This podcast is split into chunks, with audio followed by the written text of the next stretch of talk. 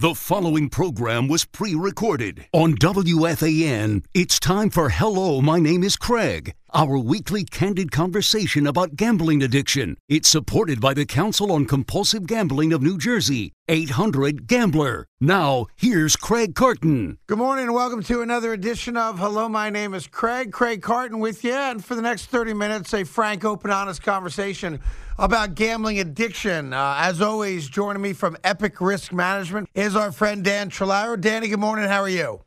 Craig, I'm doing great. And joining us on the line today, a, another gambler in recovery, as I am and Dan is. And this is Barry. Barry, good morning. How are you? I'm doing fine. Thank you. Yeah, Thank so you. Barry, Thanks for having me. how long have you been in recovery? When was your last bet? My last bet was July 1st of 2018. Congratulations. Thank you. Yes, a day at a time. Well, let's go backwards in time for a bit. Uh, walk me through your earliest memories of gambling. Well, uh, I get, I'm in my mid 60s right now, so you know I look back, uh, going back to the days being in high school before computers, before cell phones, and it started with the Friday night poker games that you would have every Friday night, and you know I live outside of Atlantic City, so going to the Atlantic City racetrack, and then you know going to college, and you know then starting with sports betting and you know, going to the Meadowlands racetrack and hitting a trifecta and jumping on a plane and going to the Bahamas to, you know, everybody talked about a place called Resorts International and, you know, so I started back in my, you know, my early teens and it continued through college. And when I graduated college, I moved out to San Diego, which wasn't too far from Las Vegas and, you know, started going out there on weekends. And then unfortunately, what you hear all the time is, you know, I went and made that phenomenal big score, uh, you know, back in 1980 in, in Las Vegas. And, you know, I know we don't talk numbers and it's all in proportion, but, you know, it was a substantial uh, hit. And, you know, it, it, it was, uh, you know, you might say in a way, maybe you've been chasing the same thing for the last 40 years. I hear you. Um, You know, it's funny. I know GA doesn't like talking numbers. Every now and then I think it's appropriate, and I'm not asking you the number, it, it's irrelevant to me. But every now and then I think to give people a sense of of the reality of gambling. You know, when you talk to guys making 50 grand a year who have, you know, $20,000 uh, gambling debts, or a guy making 100 grand who, Dan, you know, we've talked about guys like this a lot, who, who will rate wager your three month salary at a night in a casino or on a ball game to chase losses. Sometimes I think the money is relevant, but I do respect that. In the GA community, you know, you don't put numbers uh, attached to it because it's the behavior more than the amounts of money. So you found that you were the kind of stereotypical early win, chasing that win because I'm trying to get it again type of guy? Uh, yeah, look, we all we all know that this thing is progressive. So you know, going back to the numbers in 1980, you know, when you go to Las Vegas with six hundred dollars and you turn it into fifty thousand dollars, Right. y- y- you know, I mean, and of course, you know, what what's the first thing you do? You go back and you say, hey, this was easy, and you try to win more. Sure. You know, because as we all know, no win is big enough. You know, so you know, and then as this illness, and I don't even like using the word illness anymore. And I know, look, I know some people say, you know, don't use the word GA outside of the room. It's not 1957. It's not 1980 anymore. The wor- the world has changed, and I want people to know I'm proud of who who I've become. But you know, we we all, you know, the then you know, it started. The casinos opened up in Atlantic City when I was in college, and and you know, you start with the blackjack and the craps, and and most of my friends, you know, got into the industry because we were all from Atlantic City. Sure. And, you know, you go there and, you know, blackjack, it wasn't fast enough for me. And then, you know, you walk over to slot machine and you put $5 in and you, you win $10,000. And then, you know, as we, as we said, you know, this whole thing, it's just progressive. You know, there's no win that is big enough. So what's interesting about this, uh, and Dan, I'll let you chime in, and Barry, please tell me if I have this wrong. We've talked to a lot of guys who there was one particular game, whether it's blackjack or sports or slots or whatever it was, that was their bugaboo. But it sounds to me like it didn't matter what the game was. You were just looking to play and be in action, yeah?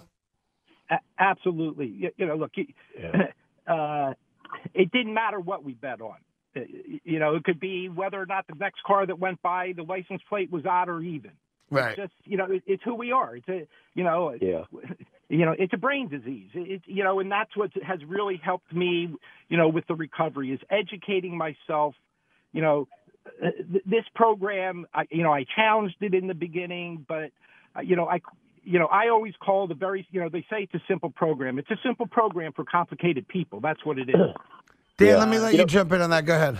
Yeah, it's, it's funny because I think about the type of gambling. There's so many different forms of gambling, but the one thing that I, I hear consistently, and I experienced it myself, is that I needed to play the games either faster, more often, more frequently, whatever it was. That y- when I first started gambling, was going to the Meadowlands racetrack, and it was like 20 minutes between each horse race, and that was fine.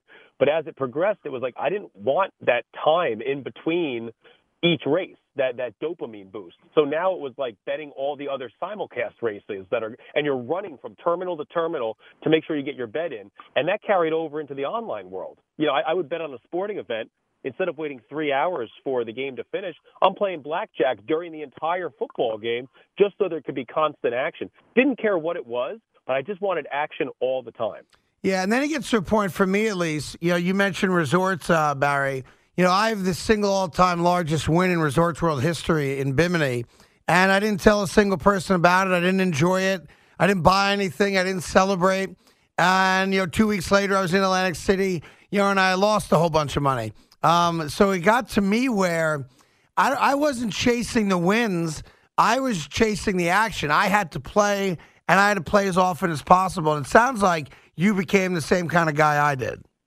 Yeah, absolutely. You know, if it wasn't, you know, five six nights a week, or just you know, when when you live close, it's a five minute. It was a five minute ride for me. And you know, you talk about you know constantly have to be in action. You know, you look at guys who sit there and they play blackjack. Next thing you know, they're playing four. You, you know, they're playing three four hands at a time. The same as me playing four slot machines at a time. You know, you're just walking up and down and just, you know it- it's the brain just keeps need to be fed you know this this compulsive you know disease illness So, what you know, did you we have. do f- financially? I assume there are moments in your life when you found yourself in a bad place. Uh, how did you wind up, you know, getting the money you needed to either pay off debts or to gamble more? Well, that that's what look that that's what got me where I am today. Because obviously, in the beginning, I was able to control it. And what do we all do? We hide it from our spouses, from our family, from our, our you know our family members. And then you start with the credit cards, and you start running up the credit cards. And then, you know, obviously we all need to get money and you know like you and, gary you know i lost my anonymity uh, right from the beginning um, and i came to this program the terrifying way so you know you and i share something uh, you know in common here because i i did come the terrifying way where you know, whatever I had to, well, we all do. Whatever you have to do to get money, Right. um, is, is what we did. Is what we did. And you know, my, you know, when you say how did I get here, I came to terrifying experience on a beautiful July morning at 7 a.m. You know, two people from uh, the IRS with badges came knocking on my door. So, you know, that that's how I came to this program. Was there Um, any? I I wonder this: uh, when the IRS comes knocking at your door, I mean, you you you know why they're there. No one else knows why they're there. That lives in the house with you. Was there any sense of relief that they came to your door because it got you off the the you know the that gerbil cage spinny thing, and it, it, allowed you now to deal with it, or no? It well, right there at that exact moment, no. But as things played out, uh, it's probably the best thing that happened to me because that's what got me to, you know, come to the point to accept the fact that I was just powerless over, you know, what I. I was powerless over the bet. I was powerless over the game, you know, and look, you know, when you're sitting there trying, what was I trying to do? You know, at the end it was all slots. I was trying to beat a computer. Right. You know, so you know, uh, as things played out, um, you know, in the long run, it's the best thing that happened to me. And you know, the last three and a half years, look, we all have to be held accountable for what we did. You sure did, and, and I sure did too. You know, I had to, you know, I get, you know, was in the legal system. I'm still in the legal system uh, in a way. Uh, the consequences will follow me for probably the rest of my life.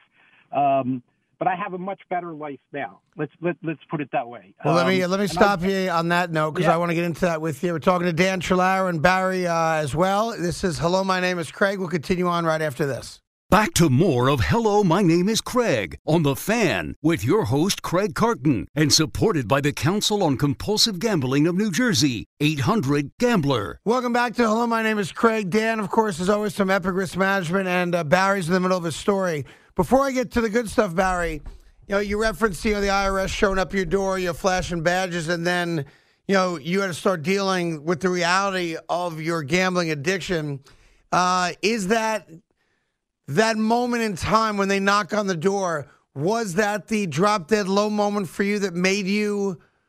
or drove you to get help, or was there something after that that you could share with us that eventually drove you to admit you had a problem? look, it, it, it, that, at, at that exact moment, I knew right then and there that my life was at rock bottom, was falling apart, and uh, you know it, it was very strange because for some reason, and I have no idea why. Uh, but I had been friends with somebody who obviously got in trouble quite a while ago, and you know he was my next door neighbor going back very far. And for some reason, I did not know he was involved in in, in recovery, involved in the program. Right. But I, I I call I picked up the phone and I called him. Why? I have no idea. Hmm. And if you talk to him, he'll say I have no idea why I even answered the the, the phone. It was a number that I did. I, you know, I didn't recognize it. And you know, if you ask him, this is a divine intervention moment. You know, the you know that that's his opinion. I have you know there are no coincidences maybe. Uh, but you know, I, I reached out to him and you know, obviously I was beat up and, you know, scared and, and, you know, my family, my business, uh, you know, I, I always took care of a lot of people who suffered from other addictions. I never looked at myself as an addict. You know, I just never did that. But I sat there, I called him and we met. And the first thing he said to me was, I commend you on having the courage. And this is what it's going to take. It's going to take a lot of courage to deal with what you have to deal with. Let me stop And you there want- for one second. Danny, I, I want you to jump in on this. You know, because uh, Barry said something there that resonated with me, and that is he never thought of himself as an addict, and yet he helped other people who had addictions. The denial of the addiction is very powerful. Yeah, yeah. It's always, you know, it's it's so common that it's easier to see it in someone else before we recognize it in ourselves, and that's that's the common theme, and that's why it's so important that the the family members and the loved ones and the friends also are involved in the conversation when we talk about recovery, because it's it's if if the person in who struggles with the gambling addiction thinks that he or she can do it on their own and they don't need any help or support, they are sadly mistaken. And you you spend this whole life as the addiction grows being isolated and or isolating yourself from others. And then to think you can recover in that same isolation it just doesn't happen so yes it's easier to see where other people are falling short and for us to kind of step in and as they say take someone else's inventory because it's really hard to take your own inventory and realize all of the missteps it's very humbling and when that ego is really big no one wants to take a look at what all of the mistakes that he or she has made And Barry, I can tell you this. I speak about this a lot on the show. I assume you're the same. Once you legitimately stopped gambling and were committed to recovery and living a gambling free life, the amount of open brain matter you have is amazing, isn't it? Uh, yeah, you're you're look. Even when you're not gambling, what are you doing? You're thinking about it. You, Yeah. you know, so you know it opens up a lot of room uh, to do a lot of things with. And you know, when when I came to my first meeting and and you know, and I started reading things, you know, and, and when it says, you know, suffering from the most insidious, baffling, compulsive addiction, or you, you know, all this stuff sort of like just hit me right away, and and sort of told me, you know, er, who I am, uh, and I just couldn't get enough of it, and I still can't get enough of it. Um, you, you know, so it's you know, as I said, it, it's a very simple program for complicated people, but you know, I do the work. I you know, I go to meetings. Everybody has a different way of dealing with it or dealing with the recovery. And my thing is just keep coming back, keep coming back, and things will start to sink in after a while. You know, you got to reprogram this brain. It's been doing something for the last 50 years that now it does not do anymore. And just out of curiosity, did you, what, what, you know, when they knocked on your door and you knew you got you were going to be in a whole bunch of trouble? Was that it? Did you gamble again after that for whatever the reason might be, or was it a cold turkey? That was the last day. That was that was that was the final breaking point. That that was that was the uh, the last time that I gambled. Actually, a couple days before that, you know, what was. But no, that was the end. That's when I had to start, you know, take emptying out the closet of all the stuff that you know has been in there for a very long time. And um, you reference how life's not perfect now, and you're still dealing with some of the uh, you know the issues that you brought upon yourself years ago. Give uh, people that are at the very beginning of this, you know, day one, where they know they've got a problem, or they just had to knock on the door, and they've uh, been gambling for X amount of time, and now they got to get real and and get some help. Can you give people an idea of the reality that if you do commit yourself to recovery and to not gambling, that life can turn around for the better? Look, when they sit there, this this thing is all about hope. And if you look up, you know, the definition of hope, it's being optimistic. You, you know, and and I just sat there and I said, okay, you know, I'm not going to let what I did in the past define who I am or where I'm headed. And in a, in a way, that's what you're doing too. You know, you, you know, so the the program it works. You know this this program works, but you're not going to do it alone. And I grasped onto that right away. And and there, you know, the other people, there was a lot of people there to help me, uh, especially the people who kept coming back. That's why it's so important that you just keep coming back and you leave the personality. You know, I hear all this stuff. You know, leave the personality at the door. All right, you get 20 people in a room, you got 20 different personalities. We're all here for one reason, and the first reason is to stop gambling. When you stop gambling and they talk about like the financial end of it is the easiest part to solve, I didn't believe that in the beginning because sure. I was so far in debt. You know, but when you stop gambling, you're immediately taking that first drain off of you right away. But that it does become the easiest thing to deal with. Uh, it's then, you know, going back and, you know, I also learned that, you, you know, you can't look at the, you can't you got to put the past behind you because if you keep going back to the past and keep getting into the pity party and everything else, you're just you're just not going to you, you can't move forward. And obviously, you know, I all had all this stuff that I had to deal with from a legal point of view uh, that I still had to deal with, and you know, the the system does not move fast you know, as fast as we wanted to move, because that's the type of people we were. We were compulsive. We wanted an answer tomorrow. You know, it took years you know, for me to get to my final outcome of what my case was going to be. And in the beginning, it was very frustrating for me because you sit there and a lot of people don't understand this addiction. You know, if you drink or you do drugs or whatever it is, they can smell it, they can see it. This we can hide, you know. So, you know, besides educating myself, I had to educate other people along the way with me, uh, recognizing that this is, you know, a, a real addiction. But, you know, the continuing going to meetings, being involved with people who had successfully stopped gambling for a long period of time, you know, they showed me a way. And and you know, in the beginning they would just say, you know, if you keep coming to meetings, I guarantee you things will work out. Right. I used to hate when they said that to me. Yeah, me too. You know, in the beginning. you know, it, it was always, you know, that was Gary's thing. You know, I guarantee you things will work out if you do the right thing, and and and I did. And you know what? The truth set me free. And well, I mean, I think that's the biggest part of it is the the honesty part of it because you you you do live a lie. Uh, whether you're outright telling somebody a lie or you're just withholding the truth from people, it's still a lie, and you live that way while you're knee deep in it. So once you are willing to, you know, look in a mirror or look at another person and admit that you have a gambling problem, and you're honest about all, all aspects of it, I do believe that's the day everything changes for you. And until you are willing to be honest about it, I don't think anything's going to change. I think honesty is the number one most important thing in uh, recovery from gambling addiction, at least in my experience. I know, Dan, would you agree with that? Yeah, absolutely. Honest with yourself, honest with others, because it all stems from honesty. I mean, we it does us no good if we're starting off with the same lies or similar lies that we continued in the past. I mean, we're starting from a fractured foundation at that point. So I agree with you. Well, Barry, I appreciate you coming on and sharing your story. I think stories like yours just help other people recognize that you know it's average, everyday, normal people that uh, sometimes get caught up in this, and uh, and it's a bad road to go down. And if I can ever return the favor, just uh, reach out and ask, okay? I appreciate it, and thanks for having me on. And once again, thank you for uh, for the work that you do. Thank you. Take care. All right, so there's uh, Barry, uh, Dan. Any final thoughts or something that uh, stuck to you based on hearing his story?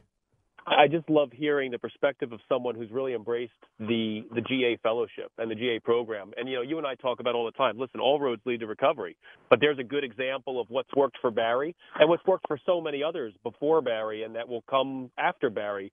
But at the end of the day, just pick up the phone, call, ask for help. It, you know, it's okay to let your guard down. It's okay to be vulnerable, but you have to have that willingness, that desire for change. And it all starts with honesty, as you said. Listen, it's like the old cliche, you know, you can't get wet if you don't jump in the pool, right? Absolutely. You, know, you, you Absolutely. can't get help if you don't take the first step and uh, surround yourself by people who are willing to help you. And I should say to people, the people that are willing and want to help folks like us, they don't want anything in return for it. You know, That's it's right. they're just there because they've lived a similar experience and want to use that experience to help other people. And uh, that type of, I call it, it's almost charity work, really, but you know that type of uh, assistance is immeasurable and will ab- absolutely change your life. So, Dan, as always, 100%. appreciate you coming on, and uh, we'll do it again next week. Sounds great. Thanks, Craig. All right, this was Hello, my name is Craig. Enjoy the rest of your weekend, and thank you for listening to Hello, my name is Craig.